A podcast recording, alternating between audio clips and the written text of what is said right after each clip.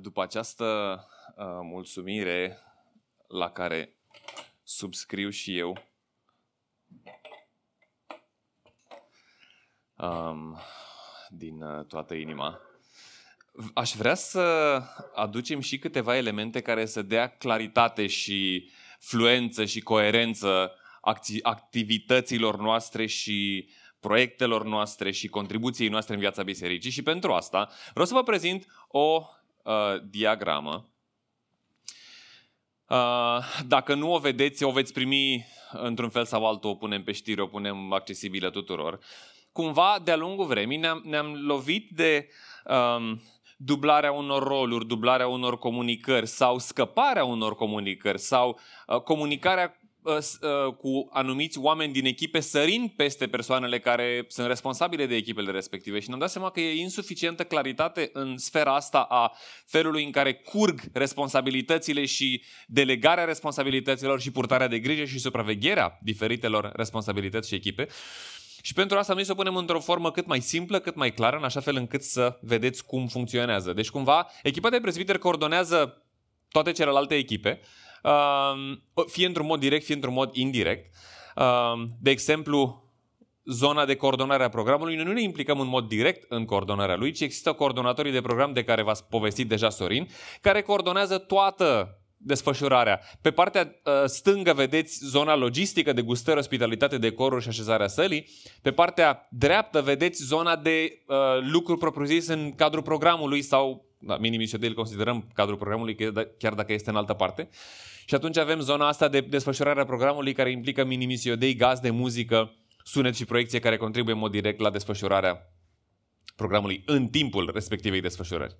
Um, și apoi avem celelalte echipe uh, care, pe care le vedeți în partea stângă cu albastru, uh, rugăciune, online, aliaj, redevenim și echipa financiară. Echipa executivă funcționând cumva uh, într-un mod uh, oarecum atipic, dar necesar uh, în contextul lucrului ăsta cu voluntari și cu un staff limitat, pentru că asta este setup-ul, uh, setup-ul nostru.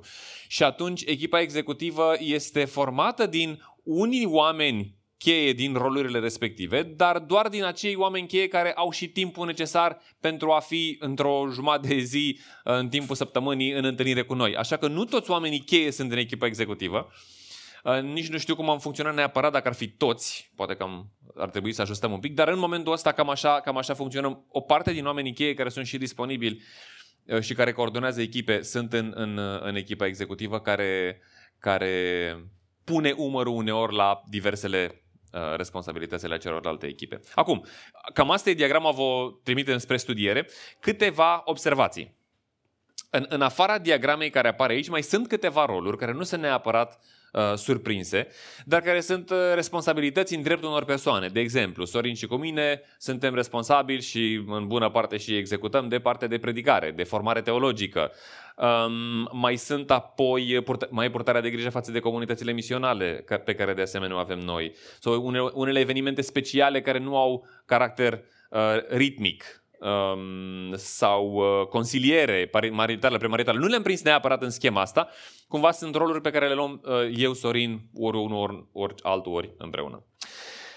Acum, ce, ce, ce, ce vrem să, să uh, în ce fel credem că ar putea sluji cel mai mult ima, uh, claritatea pe care o aduce imaginea asta? Este pe zona de comunicare.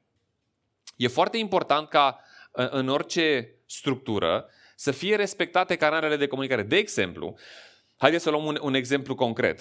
Um, muzica nu, nu a... Și, uh, și aici dau din întâmplare că putem să mergem pe orice zonă, muzica a avut anumite uh, neconcordanțe sau avem niște idei pentru echipa de muzică pentru ca lucrurile să fie îmbunătățite. Um, eu n-ar trebui să mă duc direct la muzică și să vorbesc cu Filip, ci ar trebui să includ în conversația asta coordonatorii de program, da? care să fie parte din conversație chiar dacă eu sau, sau, sau dacă ceva la sunet nu merge bine. Acum la muzică putem să, na, suntem um, suntem parte din echipa executivă și unele se vor discuta acolo. Dar dacă la sunet, să zicem, nu merge ceva uh, bine sau la sunet am o idee să cumpărăm un mixer nou, n-am să mă duc să vorbesc eu direct cu Dan, care se ocupă astăzi de sunet și zicem, Dan, ce mă cumpărăm un mixer nou, uite, am, am eu ideea asta, ci vreau să mă asigur că lucrurile merg prin coordonatorul de program, prin persoana care coordonează sunetul și ajung la, la cel care, care a fost astăzi, însă în ziua respectivă, uh, la sunet. Cumva am vrea să să fie clare lucrurile astea și, și să ajungem la oamenii care sunt responsabili prin persoanele care coordonează, oamenii care execută, să zicem, într-o anumită zi, prin persoanele care coordonează uh, lucrurile astea. S-a întâmplat de multe ori ca noi înșine să dăm rateuri și din uh, zel și neatenție combinate, să ne apucăm să venim cu idei pentru echipe fără să consultăm liderii echipelor respective. Așa că încercăm să, clari- să ducem claritate în zona asta. Foarte, foarte importantă e comunicarea în așa fel încât lucrurile să fie, um, să fie clare. Ce, ce, un, un pas pe care de asemenea cred, cred că avem nevoie să creștem, sunt un pic cam tare și e deranjant. Um, un lucru în care am vrea să creștem este um, împuternicirea echipelor în privința domeniului lor. Iarăși, din zel și uh, dorință de mai bine, uh, oameni care nu erau neapărat într-o echipă, dar care, să zicem, erau în echipa executivă, au venit cu o idee să îmbunătățim ceva la echipa respectivă și uneori am făcut pași înainte, fără să stăm de vorbă cu echipa în cauză. Iarăși, ne dorim să uh, ca, ca fiecare echipă să se simtă responsabilă și cu și împuternicită pe domeniul ei să-l crească, să-l îmbunătățească, să ia decizii, Um, și dacă altcineva dintr-o altă echipă sau altcineva care este, să zicem, în echipa executivă are, are vreo idee, să ne asigurăm că mergem pe, pe uh,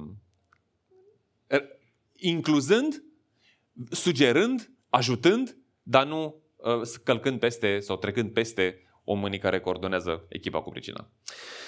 Uh, vrem să folosim mai mult fișe de post, în așa fel încât lucrurile să fie mai fluide când se fac transferuri, când oamenii vin într-o echipă, când preiau o responsabilitate. Uh, și aici suntem, uh, suntem în lucru. Și uh, și de asemenea vrem să luăm în calcul orice facem, în orice se întâmplă, că în esență majoritatea, da, ați văzut în schema respectivă, pe state de plată suntem Sorin, eu și Cosmin.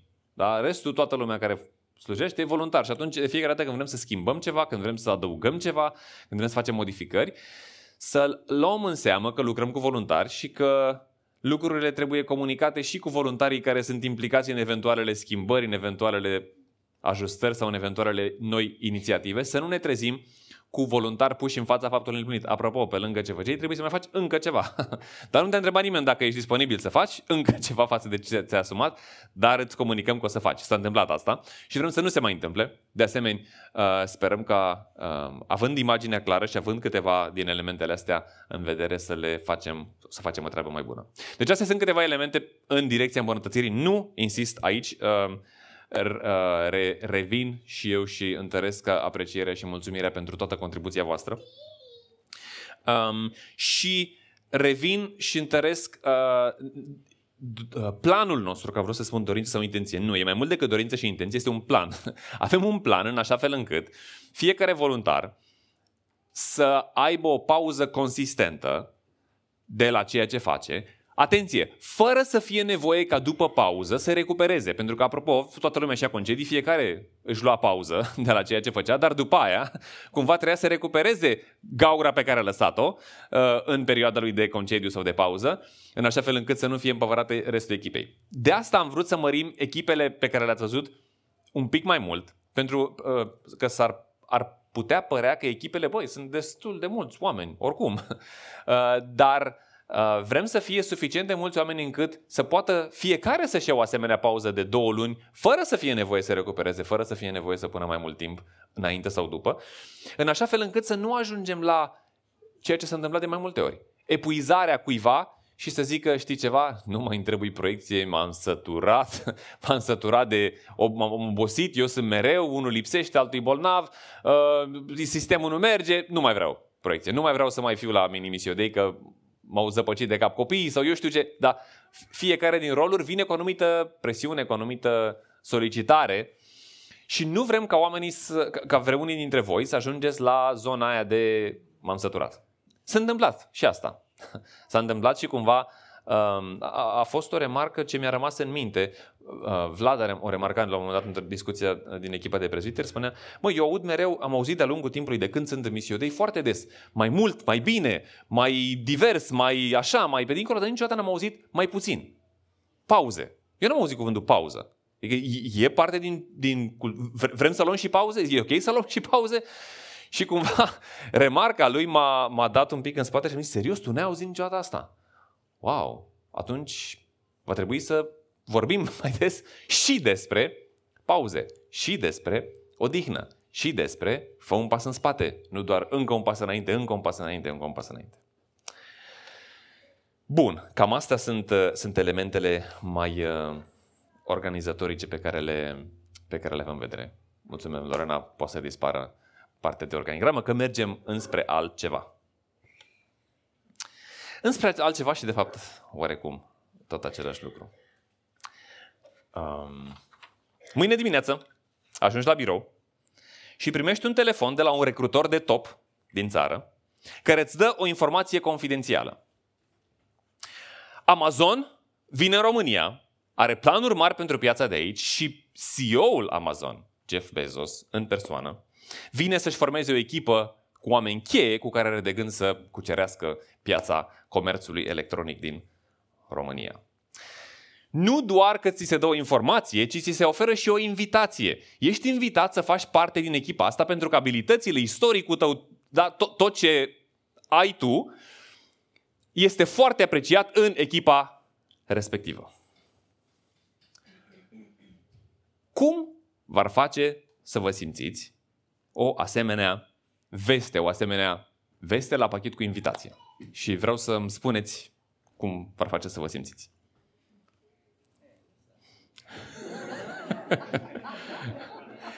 Tare să aud eu și eu pe urmă o spun, o spun înapoi ca să audă toată sala.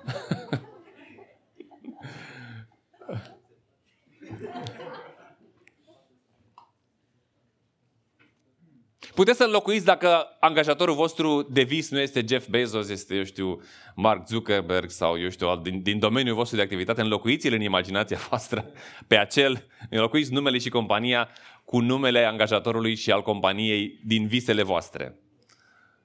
Onorat. Onorat. Cosmin ar fi onorat. Miha. Importantă. Ok. Speriată, lor, pe Lorena speriau. Entuziasmată.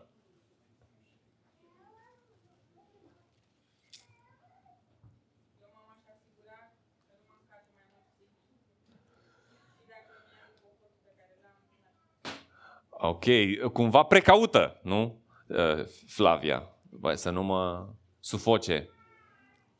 Ok? Altcineva? Alte sentimente trăite în raport cu scenariul ăsta?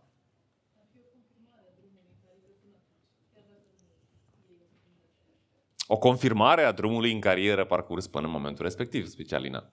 Ok? Același lucru, se vede că sunt frați, Lina și Dodo.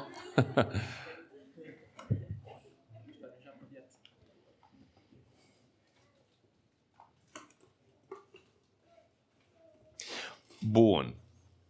Asta e un scenariu imaginar. Da. Dar scenariul real, scenariul real este următorul. Ca cetățean al orașului de sus, tu lucrezi pentru Isus prin tot ceea ce faci.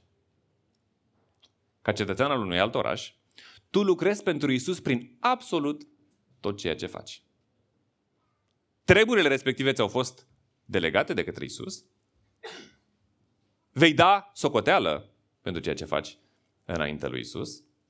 Isus este șeful tău nu doar în sfera de lucru, ci în absolut tot ceea ce faci. Cum am ajuns aici? Haideți să facem un pic un pas înapoi, să recapitulăm traiectoria pe care am parcurs-o pentru a ajunge la mesajul acesta pe care l-am intitulat Cetățenii unui alt oraș lucrez pentru un alt șef sau un alt stăpân.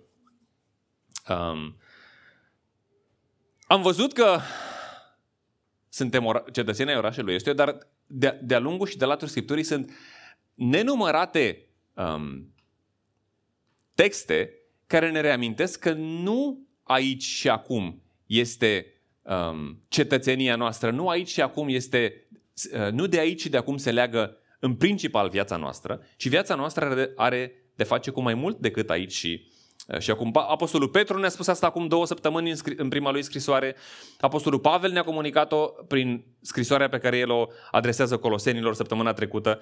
Uh, Vă mai citesc un, un, un text care iarăși îmi place foarte mult, pe care apostol, uh, autorul epistolei către evrei îl spune într-un celebru uh, discurs despre credință, capitolul 11 din Evrei, spune așa, prin credință a ascultat Avram când a fost chemat să plece și să se ducă într-un loc pe care urma să-l primească drept moștenire. Și a ieșit fără să știe unde se duce. Îl cheamă Dumnezeu să meargă într-un alt loc. Prin credință a stat el în țara promisă, ca într-o țară străină, locuind în corturi cu Isaac și Iacov, care erau moștenitori împreună cu el ai aceleiași promisiuni. Da? Deci se promite o țară, se promite un loc și spune așa că el aștepta cetatea care are temelii, al cărui arhitect și constructor este Dumnezeu. El e chemat în țara Canaan, dar el știe că are o altă cetate, un alt oraș al cărui cetățean este. Toți aceștia, patriarhii, au murit crezând însă fără să primească lucrurile promise, ci doar le-au văzut de departe, le-au salutat și au mărturisit că sunt străini și peregrini sau călători. Pe pământ. Cei care vorbesc în acest fel arată că sunt în căutarea unei patrii. Dacă ei s-ar fi gândit la țara din care au plecat, ar fi avut ocazia să se întoarcă în ea, însă ei aspirau la o țară mai bună, adică una cerească. De aceea lui Dumnezeu nu este rușine să fie numit Dumnezeul lor, pentru că El le-a pregătit un oraș sau o cetate pentru ei. Și în Apocalipsa 21-22, viitorul promis copiilor lui Dumnezeu, celor care își pun încrederea în Isus, nu este o existență imaterială, niște suflete despoiate de trup care plutesc pe undeva prin eter, sau așa niște oameni cu fețe bucălate de îngerași de prin cărțile de benzi desenate, care cântă la harfă pe norișori, sau, sau doar niște oameni care stau și cântă o veșnicie întreagă, ceea ce poate pentru unii dintre voi care nu aveți abilități muzicale s-ar putea să fie un coșmar, să cânți fără să te mai oprești. Um, nu înțelegeți tot ce se va întâmpla acolo, dar, dar cel puțin de departe nu pare scenariul cel mai, cel mai atractiv. Nu. Viața de apoi sau viața veșnică promisă de Dumnezeu este în trupuri reale, ca acestea, dar mai bune decât acestea, fără elementele decadenței și degradării și păcatului, trăind sub conducerea dreaptă și plină de dragoste lui Dumnezeu, într-un mare oraș care pare să îmbine armonios atât elemente specifice urbane, precum străzi, clădiri, cât și elemente naturale, precum râuri și pomi. Viitorul celor credincioși e un oraș pregătit de Dumnezeu și ai cărei cetățeni cu drepturi de pline am devenit în momentul în care ne-am pus încrederea în Isus. Atât pentru viața asta, cât și pentru viața de dincolo. Între timp însă, ca cetățenii orașului de dincolo, noi trăim în orașul de aici. Și suntem într-o, într-o situație de deja și nu încă. Deja suntem cetățenii acelui oraș, nu trăim încă plenar în acel, în acel oraș. Prin urmare, ca cetățenii orașului respectiv, trăim în orașul de aici într-un mod care este în armonie cu orașul de dincolo. Și ce se întâmplă este că în procesul ăsta, noi, într-un fel, creăm în orașul de aici un alt fel de oraș, un fel de oraș în oraș. O, o cultură, o societate, uh, o, uh, uh, un, un grup de oameni care trăiesc în orașul de aici, bine ancorați în realitatea orașului de aici, dar care într-un anume sens trăiesc diferit de orașul de aici, pentru că ei trăiesc după coordonatele, după principiile, după valorile orașului de dincolo. Și Augustin, în, în cartea lui Cetatea lui Dumnezeu sau Orașul lui Dumnezeu, detaliază cumva dinamica asta a, a, și, și tensiunea care constă în ce înseamnă să fim cetățenii orașului de aici, în orașul de aici, creând o, o cultură alternativă, da? un, oraș, un fel de oraș în oraș, uh, după principiile orașului ai cărui cetățeni deja, uh, deja suntem. Și concret am văzut în, uh, în zilele, săptămânile trecute, că în orașul ăsta nu lăsăm păcatul să ne înfășoare, pentru că păcatul nu aparține orașului de dincolo, dar el trăind în orașul de aici caută să ne înfășoare și ca cetățenii orașului respectiv nu-l lăsăm să ne înfășoare. Um, ne bazăm pe puterea lui Dumnezeu pentru că resursele noastre sunt insuficiente pentru a trăi după standardele orașului de acolo în orașul de aici. Uh, nu ne lăsăm împiedicați de dificultăți. Dar sunt dificultăți, sunt elemente care aduc descurajare în mod natural în orașul de aici. Dar privirea noastră fiind ațintită spre orașul de dincolo, nu ne lăsăm descurajați de încercările din orașul de aici. Um, data trecută am văzut ce înseamnă să clădim relații bazate pe iubire atât de diferite încât să pară că sunt dintr-o altă lume. Pentru că de fapt sunt dintr-o altă lume.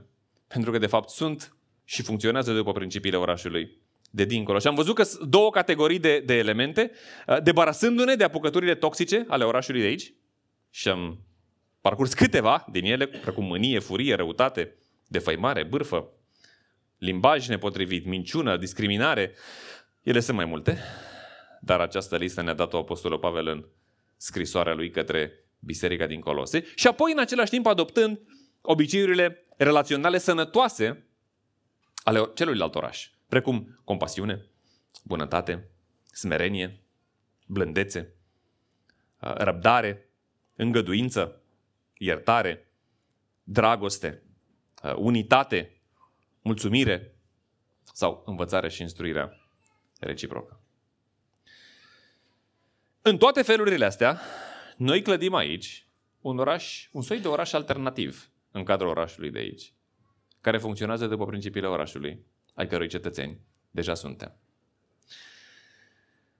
Astăzi o să facem un pas înainte. Apropo, mi-am dat seama că nu am, nu am flipchart-ul. E pe aici la îndemână flipchart-ul? Dacă este la îndemână, mi-ar fi de folos. Dacă nu, va trebui să lucrăm cu imaginația mai mult decât, decât cu vederea. Um, bun, facem un pas înainte în explorarea a ceea ce înseamnă să trăim ca cetățenii orașului de dincolo în orașul de aici. Uh, și în continuarea textului pe care l-am parcurs data trecută, scrisoarea Apostolului Pavel către Biserica din Colose, um, după ce vorbește despre principii generale în relații, vine și aplică niște principii în, în, în, în anumite relații particulare. Și nu o să ne ocupăm astăzi despre relația dintre soți, care urmează imediat după pasajul pe care l-am citit. Pregătim o serie, apropo, special pentru asta în uh, începutul anului viitor. Uh, deci nu ne să ne oprim acolo, ci o să ne oprim la următoarea categorie de relații. Acum, prima dată când citim textul, s-ar putea să fie uh, să ne gândim la ce oare se referă textul ăsta, că nu pare să vorbească despre noi. Dar, dar cumva uh, vom aborda textul după principiu dacă în cazul A este adevărat, puncte, puncte, atunci cu atât mai mult în cazul B este adevărat, puncte, puncte. Um, în, în textul de aici se vorbește despre felul în care sclavii ar fi trebuit să se raporteze la stăpânilor și cum ar fi trebuit să-și facă treburile. Și vom merge pe principiu, dacă sclavii față de stăpânii lor ar fi trebuit să se raporteze cu onoare, cu respect și așa mai departe, atunci cu atât mai mult ni se aplică nouă în ceea ce facem voluntar, da? în slujirea noastră voluntară sau de bunăvoie. Și atunci luăm textul respectiv în cheia asta. Dacă pentru sclavi adevărat, cu atât mai mult pentru noi, cei care suntem oameni liberi și funcționăm fără să ne constrângă nimeni, ci de bună voie în rolurile respective. Super, mult s-a um, Da, mai, mai am timp până ajung la desene. Bun, citim textul. Coloseni 3, versetul 22 spune așa. Puteți să puneți voluntarilor da? în locul sclavilor. Dar o să citim textul așa cum este. Nu este nicio aluzie. Trebuie să se simtă, să se simtă slav. De asta am făcut uh, nota, nota dinainte de a citirea pasajului. Dacă, da, nu uitați, dacă e adevărat pentru sclav, cu atât mai mult pentru un voluntar. Sclavilor, ascultați în toate de stăpânii voștri pământești. Nu doar când sunteți văzuți de ei, ca niște oameni care caută să placă altora, ci cu o inimă sinceră, în frică de Domnul. Orice faceți, să faceți din toată inima, ca pentru Domnul, nu ca pentru oameni. Știind că veți primi o răsplată, că veți primi ca răsplată moștenirea de la Domnul. Voi slujiți Domnului Hristos. Ca cetățean al unui alt oraș, tu și eu îl slujim pe Isus prin tot ce facem.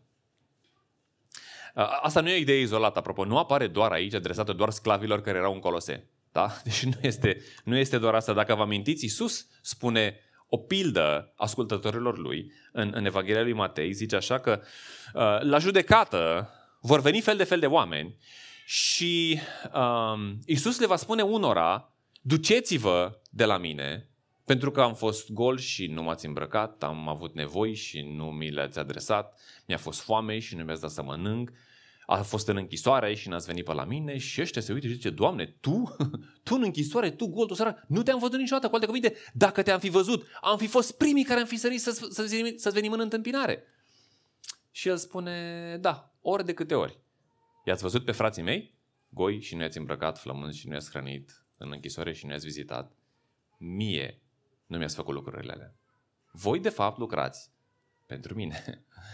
Um, și vin alții și le spune, veniți binecuvântați Tatălui în împărăția care v-a fost pregătită, pentru că m-ați văzut gol și m-ați îmbrăcat, m-ați văzut flămând și m-ați hrănit, m-ați văzut în nevoie în esență și ați venit în întâmpinarea nevoii mele. Și ăștia spun, Doamne, noi pe tine niciodată nu te-am văzut, acum te vedem prima dată. Am auzit despre tine, am citit despre tine, dar nu te-am văzut pe tine. Și el spune, ba da, de fiecare dată când i-ați văzut pe frații mei în nevoie și ați împlinit nevoile lor, de fapt, voi ați împlinit nevoile mele, voi m-ați slujit pe mine. Mulțumesc la um... Romani. Apostolul Pavel scrie romanilor și spune prin urmare, vă îndemn, fraților, prin îndurarea lui Dumnezeu să vă aduceți trupurile ca o jertfă vie, sfântă și plăcută lui Dumnezeu. Și asta înseamnă, aduceți-vă pe voi și vă în slujire, pentru că apoi arată cum fiecare își folosește darurile în slujire. Aceasta, aducerea voastră în slujba lui Dumnezeu, va fi o închinare duhovnicească din partea voastră. Închinare, slujirea este închinare. Slujirea oamenilor înseamnă slujirea lui Dumnezeu. Bun. Deci, toată Scriptura este plină de ideea asta. Prin tot ce fac, îl slujesc pe Dumnezeu. Sunt cetățean al orașului de dincolo, prin tot ce fac, îl slujesc pe Dumnezeu. Sau altfel spus, indiferent ce faci, Isus o ia personal. Indiferent ce faci, Isus o ia personal. Și zicem, hai mă, nu la personal, că n-a fost despre tine. Ba da, Iisus o ia foarte personal. Absolut tot ce facem este despre El. Absolut tot ce facem spune ce atitudine avem noi față de El. Și atunci,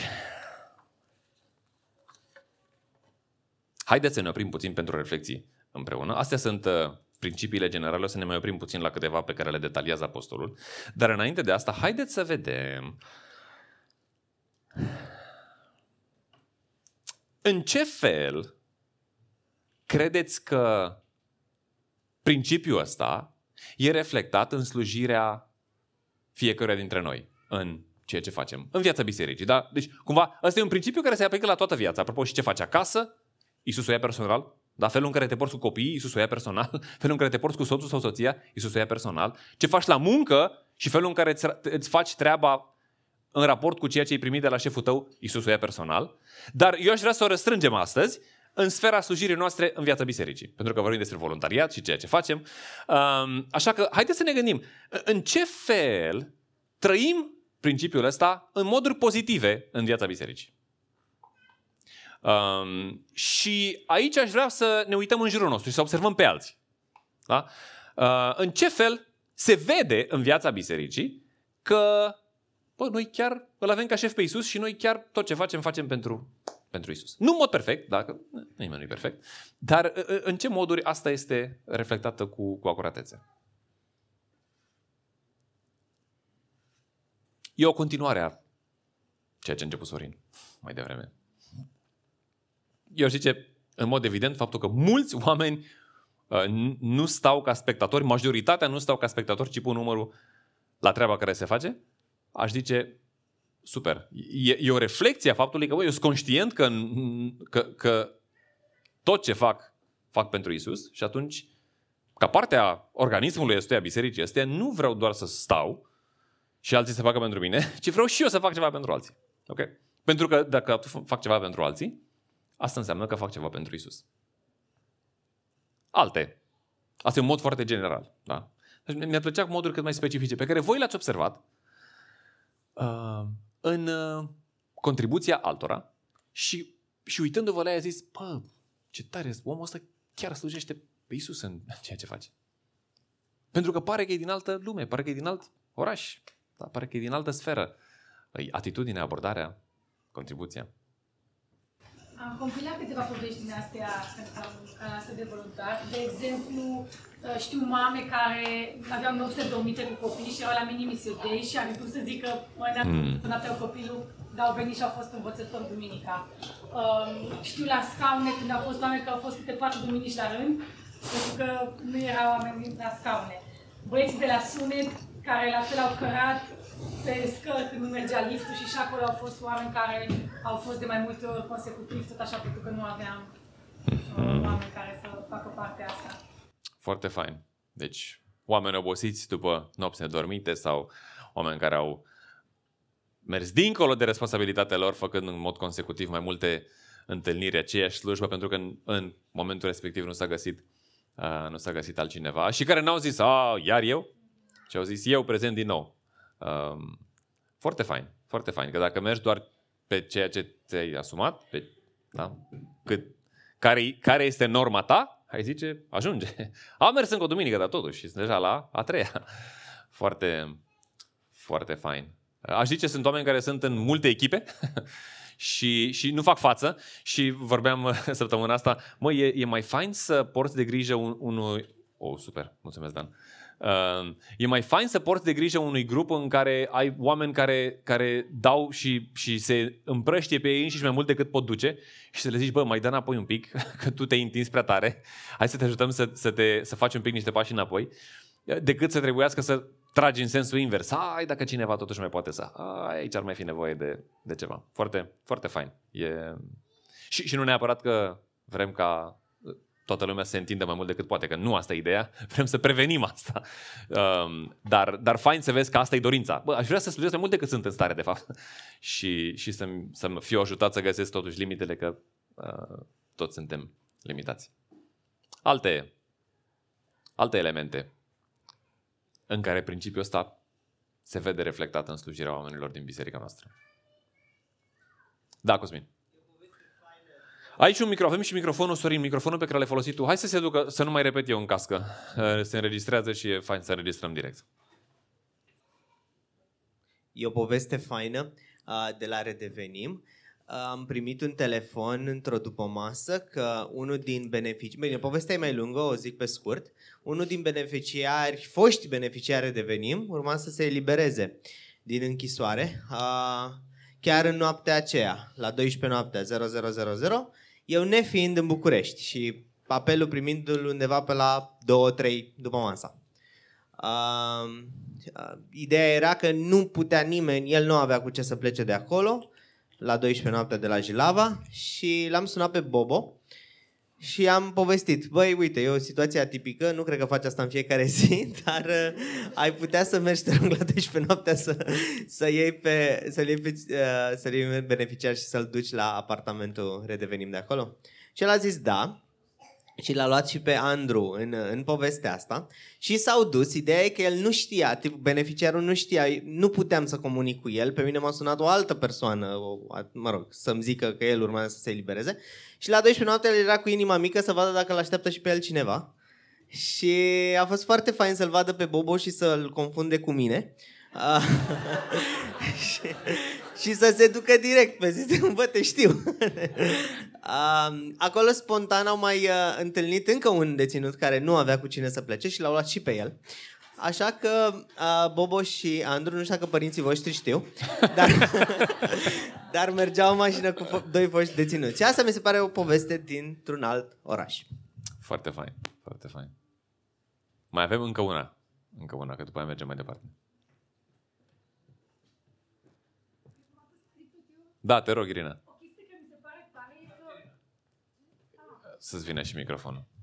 Ok, chestie care mi se pare tare și mi-arată mie cum oamenii slujesc pentru Isus, de fapt, e că nu se lasă descurajat și nu pleacă atunci când lucrurile nu merg bine. Hmm. Și am apreciat și când au fost probleme la proiecție, din vari motive, nu neapărat din vina lor, de sistem, de laptop, de știm, sau când n-au mers lucrurile perfect la muzică, sau au fost chestii, mi-a plăcut că oamenii au mers înainte, cu inima, eu slujesc pentru Isus.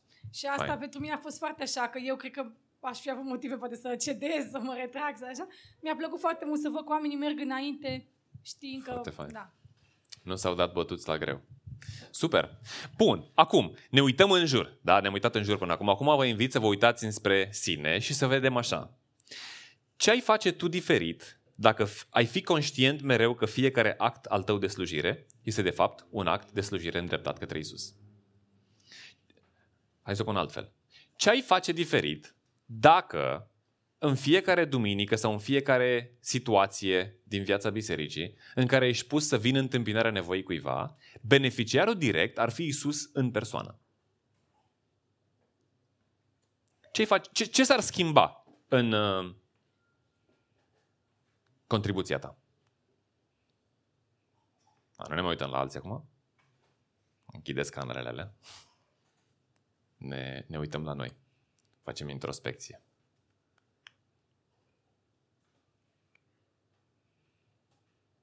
Eu mă gândeam specific la, uh, la uh, treaba mea, care nu e neapărat voluntară, dar chiar dacă nu e voluntară, tot pentru Isus este, că am zis că tot ce facem e pentru Isus. um, și, în fel, e voluntar că vreau să fac, dar înțelege ce vreau să spun. Um, am făcut o comparație am fost pus într-o, în, în, în, în, într-o anumită postură de a da un speech într-un cadru în care erau foarte mulți oameni um, importanți și nu doar faptul că erau mulți oameni importanți, cred că m-a motivat cel mai tare, ci faptul că majoritatea oamenilor ora nu aveau nicio treabă cu Dumnezeu, nu-L cunoșteau pe Dumnezeu, erau străini de Dumnezeu și aveam ocazia să le îndrept atenția înspre Dumnezeu, vorbind despre viața tatălui meu. Și știu că mi-am pregătit foarte bine și foarte din timp fiecare lucru pe care aveam să spun, pentru că aveam 10 minute în care aveam să vorbesc despre viața tatălui meu într-un mod care să arate înspre Dumnezeu. Și um, făcând comparație cu situația aia cu uneori, în momentul în care trebuie să vorbesc în fața bisericii. Asta are de face și cu recurența, repetiția și cu faptul că uh, miza parcă nu e atât de mare, dar de fapt este, în, dacă stau să mă gândesc bine, dar cumva audiența de niște un număr bun de oameni care erau departe de Dumnezeu și ocazia de a le spune ceva consistent în direcția asta, uh, cumva mi-am dat seama, băi, acolo cred că am făcut o treabă mai bună, mai bine pregătită, legând toate ițele, fiind atent la fiecare cuvânt pe care le spun, pentru că uh, am ocazia să fiu mesagerul lui Isus pentru ei, poate pentru singura ocazie când ei să audă lucrurile alea în forma aia, să audă Evanghelia în, în forma respectivă. Și cumva mi-am dat seama, pentru mine, uh, Păi aș putea să fac o treabă mai bună atunci când pregătesc, să zicem, predicile pentru, uh, pentru biserică, de a face mai din timp, de a uh, mă asigura că am adus toate elementele posibile care să aducă lumină, claritate, convingere pentru, pe, care, pe care apoi Duhul Sfânt să le folosească la inimile noastre. Asta, asta mi-am dat seama. Aș face mai devreme și aș face mai, uh, uh, mai bine ceea ce fac. În ce fel vă autoanalizați voi. Eu specific pentru asta sunt și alte lucruri și alte sfere, dar mă rezum la una.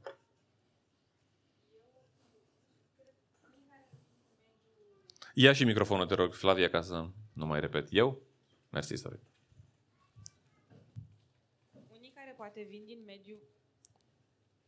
Merge? Da, merge, te auzi. Unii care vin poate din mediul creștin își aduc aminte, când eram mici aveam niște brățări cu What Would Jesus Do?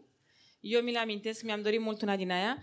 Și nu s-a de tatuajelor, dar cred că ar fi singurul pe care aș putea să mi-l fac. Îmi vine să-mi scrijelesc undeva așa în mine, când am tendința să fiu grăbită sau să reacționez din impuls, câteodată așa trag o gură de aer și zic, ah, stai, cum e aia?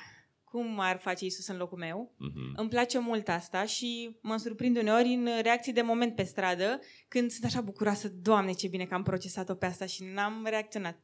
Asta una.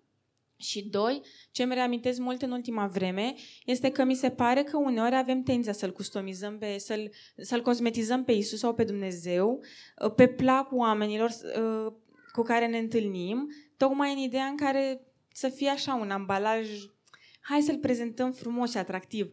Și ce mi-am reamintit în ultima vreme mult este că e atât de frumos și atât de tare încât noi doar că venim dintr-o cultură în care e ortodoxismul la fiecare pas, dar dacă am venit din altă parte, unele practici sunt și mă gândesc, mamă, ce tare e la noi. Adică noi chiar n-ar trebui să îl ambalăm, pentru că oamenii ar înțelege și s-ar bucura mult așa de cum îl trăim noi. Și asta îmi reamintesc foarte des în ultima vreme. Să prezinți așa și să spui oamenilor din toată inima, pentru că nu-i trebuie ambalaj. Ok. El e suficient de frumos. Și amintirea lucrurilor ăstuia deseori ne face bine. Super! Altceva. Ce ați face diferit uh, dacă ați fi mai conștienți de faptul că Isus e șeful vostru și îi dați socoteală prin tot ce faceți?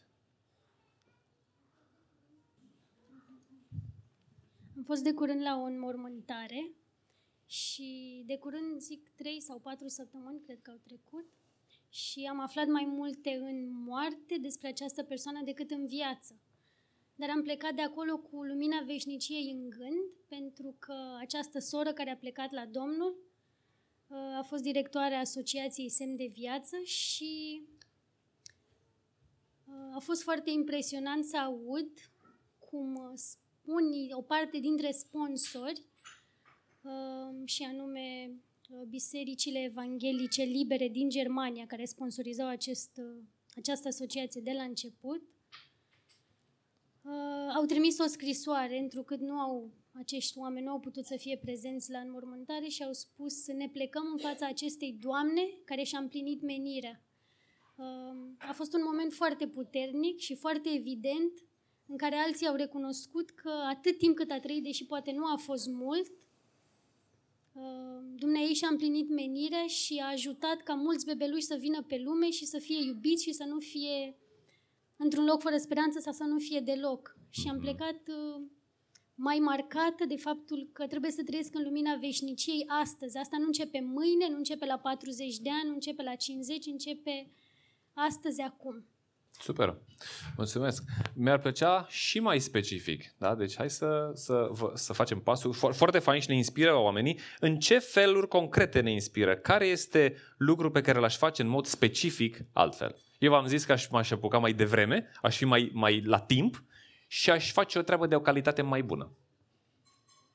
Uh, eu specific m-aș uita mai puțin la alți oameni și la ce mă refer, de multe ori pentru că suntem voluntari, cu cât suntem mai mulți voluntari implicați, cu atât munca este mai puțină, cu atât cu cât sunt mai puțini, cu atât munca e mai grea. Și în special în momente în care sunt mai puțini oameni care voluntariază, tind să mă uit la, băi, eu stau aici noaptea târziu și fac chestia asta pentru că de fapt nu au fost suficienți oameni care să se bage.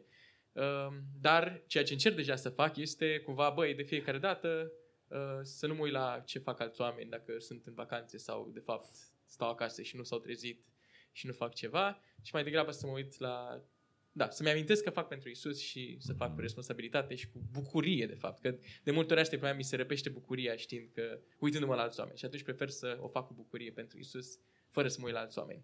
Fain. Face lucrurile fără să te uiți la alți oameni, care îți răpește uneori bucuria. Bun, altcineva, încă unul. Încă un exemplu.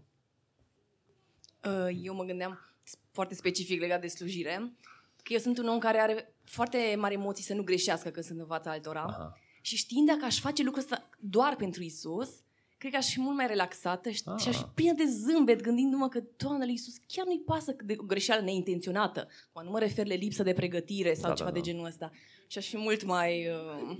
Deci ai fi mai relaxată. Ce? Wow. Wow. Interesant, foarte deci fain. Deci aș fi, da, Cred că aș avea niște emoții, dar emoții pozitive ale faptului că Aha. aș sta în fața lui, dar uh, aș da, lăsa da, da. emoțiile de performanță, să zicem. Fain, că ce zice, ce zice textul aici exact în linia asta. Zice, nu trebuie să... Um, numai puțin. Reiau și dacă cineva mai, mai are pregătit unul, îi vă mai dau o șansă. Uh, zice... Nu doar când sunteți văzuți de ei, nu doar căutând să placeți altora, ci cu o inimă sinceră în frică de Domnul, raportându-vă în primul rând la Dumnezeu, nu la, nu la oameni. Așa că foarte fain, uh, Silvi, ce zici tu? Bun, mai e cineva? Da, Lorena, te rog. Probabil dacă m-aș gândi așa la fiecare chestie că o fac pentru Isus, uh, aș avea șanse mai mari să și implic în ce fac. Aha. În cazul meu sunt des- pot să devin foarte tehnică pe niște chestii și să mi se pară așa 0-1 și m- fac chestia asta sau nu fac, mă descurc sau nu mă descurc, Dumnezeu nu are nicio treabă. Mhm. Adică știu sau nu știu. Am Dar nu înțeles. e chiar așa. Ok, Dacă fine. aș pune altfel problema, are și altfel.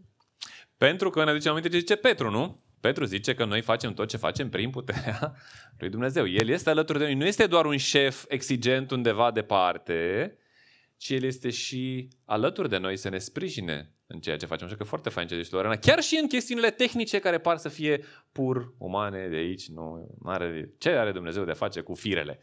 Noi băgăm firele, le punem potrivit, programăm toate cele și merg. Dar interesant că el e interesat chiar și de fire. Mi-ar plăcea să continuăm discuția. Puteți să continuați în grupuri. Vă mai dau câteva, vă, dau, vă mai dau o direcție de, de reflexie și de analiză. În, ar fi interesant de făcut asta în cadrul fiecarei echipe. Ce înseamnă um, ce înseamnă că noi suntem familie atunci când venim să slujim? Ce înseamnă că noi, echipa de muzică, suntem o familie care vine să slujească familia? Și în ce fel este asta reflectată în slujirea noastră? În ce fel ar putea să fie mai bine reflectată? Și aș lua to- toate identitățile, da? Familie, slujitori, uh, misionari, ucenici.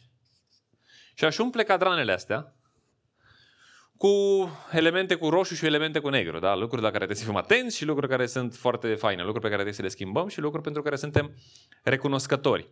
Uh, Ce implicații are pentru slujirea mea faptul că eu, eu sunt un slujitor ca și Isus și calc pe urmele lui Isus și postura slujitorului este vin să slujesc, să întâmpin nevoi. Vin în întâmpinarea unor nevoi. Ce uh, implicații are faptul că noi suntem împreună o familie, suntem împreună mai mult decât o echipă, da, o familie care slujim împreună familia. Uh, sau ca familie slujim pe alții care nu sunt încă parte din familie și ne dorim să fie parte din familie pentru că noi suntem misionari împreună. Ce, în ce fel slujim asta ca niște ucenici, ca niște învățăcei care mereu caută să învețe, să crească, să se asemene mai mult cu maestrul, cu Isus. Um, Apostolul ne dă câteva Uh, câteva elemente. Nu sunt complete, nu sunt, uh, uh, nu acoperă tot spectrul posibilităților, dar iată ce ne, ne dă patru elemente. Cum să slujești în așa fel încât să uh, arăți, să se vadă că tu ești uh, copil al lui Dumnezeu. Slujește cu o inimă sinceră. Da, cu, cu, cu alte cuvinte, cu autenticitate. Fără, fără motive ascunse, fără duplicități, uh, fără dorința de a impresiona pe altul, de a epata pe altul sau fără teama de ce o să zică altul, așa cum spune, spune cu inimă sinceră înaintea lui Dumnezeu. Um, un al doilea lucru, slujește cu frică de Domnul. Um, cu, cu respectul și reverența uh, pe care El o merită. Conștient că cine este El, de caracterul Lui, uh, și asta presupune nu, nu cu o lejeritate nesănătoasă, uh, nu cu o atitudine uh, dacă este bine, dacă nu, asta e, Uh, particip dacă pot, dacă am chef, dacă... Nu. Uh, Este elementele astea. Când mă gândesc ce ce fac, fac pentru Isus, uh, cântăresc mult mai bine. Pentru că îl fac cu teamă de Domnul, conștient de cine este El și că dau socoteală față de tot ceea ce fac. Slujește din toată inima, spune de asemenea apostolul. Sau cu tot sufletul, cu toată ființa. Uh, nu, asta ne duce la, în direcția uh, calității lucrului bine făcut în sensul adevărat al cuvântului. Uh, să fac mai mult decât mi se cere, să fac mai mult decât este pe fișa mea de post, cumva să merg uh, kilometru în plus. Uh, cu atitudine pozitivă. Uh, gata să mă sacrific pe mine însumi, cu dedicare și așa mai departe, din toată inima, din tot sufletul. Și de asemenea, foarte interesat, slujește așteptând răsplata. Nu e rău să așteptăm răsplata. Scriptura în dese ori vorbește despre răsplătiri pe care Dumnezeu le va da tuturor celor ce l-au slujit cu, cu credincioșie. O întrebare bună, dacă ți s-ar face evaluarea anuală în slujirea pentru Dumnezeu, așa cum ți se face probabil la locul de muncă, ce calificativ ai lua? La finalul anului se trage linie și Dumnezeu îți face evaluarea. În ce fel mai slujit tu pe mine în viața bisericii? Da? Facem din nou. Segmentăm și urmărim această, această felie. Um, ce notă ai lua? Este un stimulant foarte important, mai ales, mai ales că trăind în orașul de aici, suntem tentați să, să adoptăm metodele orașului de aici. Uh, suntem influențați de cultura orașului de aici în sensuri negative. Sunt și elemente neutre în, în, în povestea orașului de aici, nu este totul rău în orașul de aici, dar vorbesc des, despre partea aceea. Uh, dar sunt tentat să fac compromisuri, poate. Sunt tentat să, să fac treaba altfel că nu mă vede nimeni. Uh, dar, dar va fi spune Scriptura la final, o evaluare pentru absolut tot ce am făcut, inclusiv în slujirea lui Dumnezeu sau poate cu atât mai mult în slujirea directă, slujindu-i pe oamenii din viața, uh, viața bisericii. Și la final se va trage linie și se vor oferi premii. Um, și e o întrebare pe care fiecare trebuie să ne o punem în dreptul nostru, nu trebuie să o punem în dreptul altora, ci ca, cum sunt eu? Cum ești eu la, la analiză? Cum ești eu la evaluare? Pentru că se va face, se va face o asemenea evaluare și apostolul spune, sluji, slujiți așteptând răsplata, slujiți cu, cu toată inima, cu toate astea, știind că Dumnezeu vă va, vă va oferi o răsplată pentru, pentru toate lucrurile astea. Uh, cred că e un bun exercițiu de făcut de către fiecare echipă, pentru că pentru fiecare echipă sunt elemente specifice care sunt, uh, sunt aplicații specifice da? cu care puteți umple cadranele astea, uh, astea patru.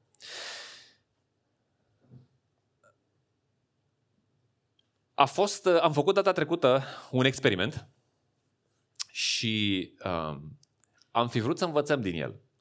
Cumva um, ce, ce am încercat să facem data trecută a fost să vedem cum ar arăta lucrurile fără contribuția multora dintre voluntari. Uh, și în sensul ăsta să spunem, băi, ce fain că avem voluntari, ce fain că este cineva care să stea cu copiii, data trecută au și stat cu copiii, dar ce fain că sunt oameni care vin mai devreme și pregătesc sala în așa fel încât noi să nu fim nevoiți. Ce fain că sunt oameni care gândesc, scriu, montează aparate, proiectează sunet, gândesc cânt piese, cântă, ne, cumva au, are o noimă uh, ceea ce facem împreună.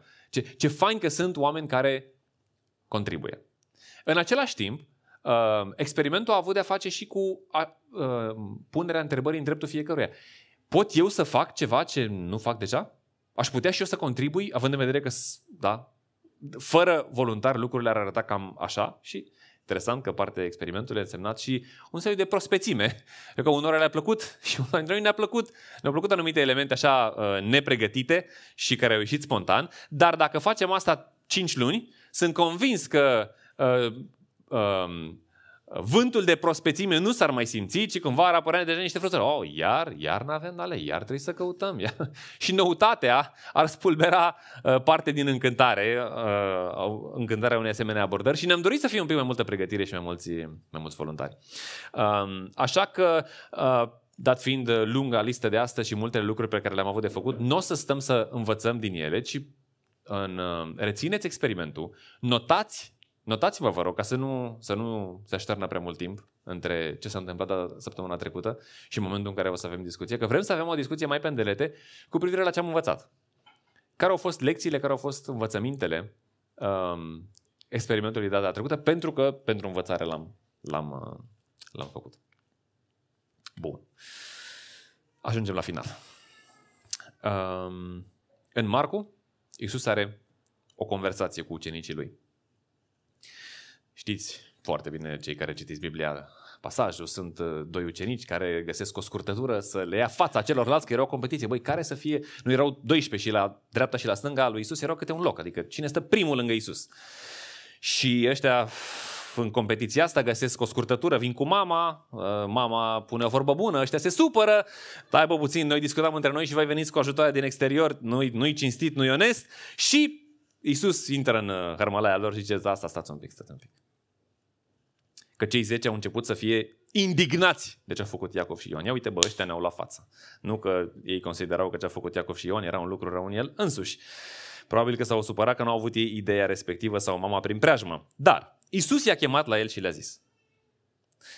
Știți că cei care sunt considerați domnitorii neamurilor fac pe stăpânii cu ele, iar mai marilor se poartă cu tiranie cu ele. Da? Între voi să nu fie așa. Între voi să nu vă luptați care să fie ăla care să iasă în față, care să fie proeminent, care să ocupe locul cel mai vizibil, ci oricine vrea să fie mai mare între voi trebuie să vină, să devină slujitorul vostru. iar cel ce vrea să fie primul între voi să fie robul tuturor. Și Isus dă un principiu foarte frumos, dar ce, cel mai frumos, cred, în textul ăsta este faptul că el trăiește principiul ăsta. Și spune așa, căci, da? vă spun asta pentru că Fiul omului, adică eu, Isus, n-a venit ca să fie slujit, ci ca să slujească și să-și dea viața ca răscumpărare pentru mulți. Noi, cei care am crezut în Isus, am fost slujiți de Isus atunci când El a venit în întâmpinarea celei mai mari nevoi a noastre. Nevoia noastră de salvare, de iertare, de împăcare cu Dumnezeu. El ne-a slujit cu toată inima, cu o inimă sinceră, făcând cea mai bună treabă posibilă, raportându-se constant la Tatăl în lucrul Lui și privind la răsplata suferinței, eh, răsplata care urma să vină după suferința Lui.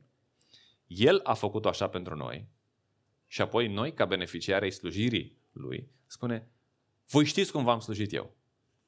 La fel, slujiți-vă voi unii pe alții. Și de fiecare dată când luăm din pâine și din vin, este unul din elementele de care ne putem aminti. Isus m-a slujit cu sacrificiu, cu dăruire de sine, cu toată inima, mergând atât cât a fost nevoie. Și a fost nevoie de foarte mult ca să fiu eu salvat. Apoi, ce mă cheamă el să fac mai departe în slujirea pe care mi-am credințat-o? Cum mă cheamă să o fac? Haideți să luăm din, uh, din pâine și din vin în felul ăsta, amintindu-ne uh, că Isus nu ne cheamă să facem ceva ce El nu a făcut deja mai mult decât vom face noi vreodată. Da? Și ne cheamă și pe noi să fim, uh, să reflectăm în moduri palide de multe ori, dar să reflectăm um, slujirea asta a Lui uh, cu dăruire de sine, cu toată inima, um, cu sacrificiu pentru noi, pentru salvarea noastră. Așa că luăm, uh, luăm din pâine, luăm din vin, avem, uh, avem și în față pâine și vin? Um, este Dan, ba da, o să vină uh, Dan și în față și o să fie um, Ștefan și în spate.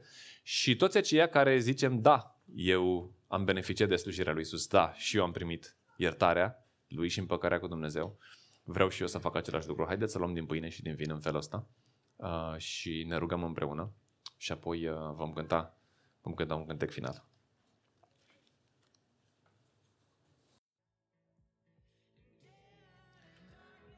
A ajuns la finalul misiunii lui sau aproape de finalul misiunii lui de salvare a noastră, de slujire a noastră în cea mai mare nevoie a noastră. În timp ce mâncau, Isus a luat pâine și după ce a rostit binecuvântarea, a frânt-o și le-a dat-o ucenicilor, zicând, luați și mâncați. Acesta este trupul meu. Apoi a luat un pahar și după ce a adus mulțumiri, le-a dat ucenicilor, zicând, beți toți din el, căci acesta este sângele meu, sângele legământului, care este vărsat pentru mulți spre iertarea păcatelor. Doamne Iisuse, îți mulțumim pentru ce ai făcut pentru noi, îți mulțumim pentru uh, sacrificiul tău, îți mulțumim că nu ne trimiți pe noi și nu ne chem pe noi să facem ceea ce tu nu ai făcut deja mai mult decât vom face noi vreodată.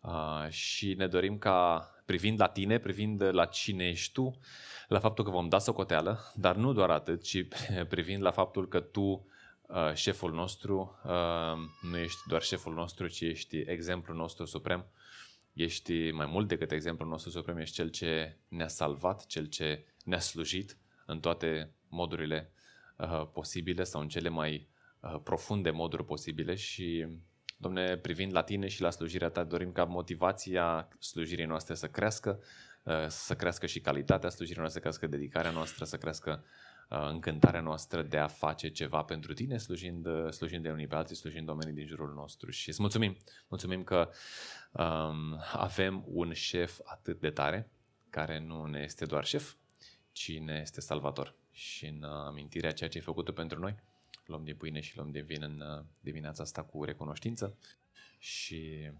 uh, amin.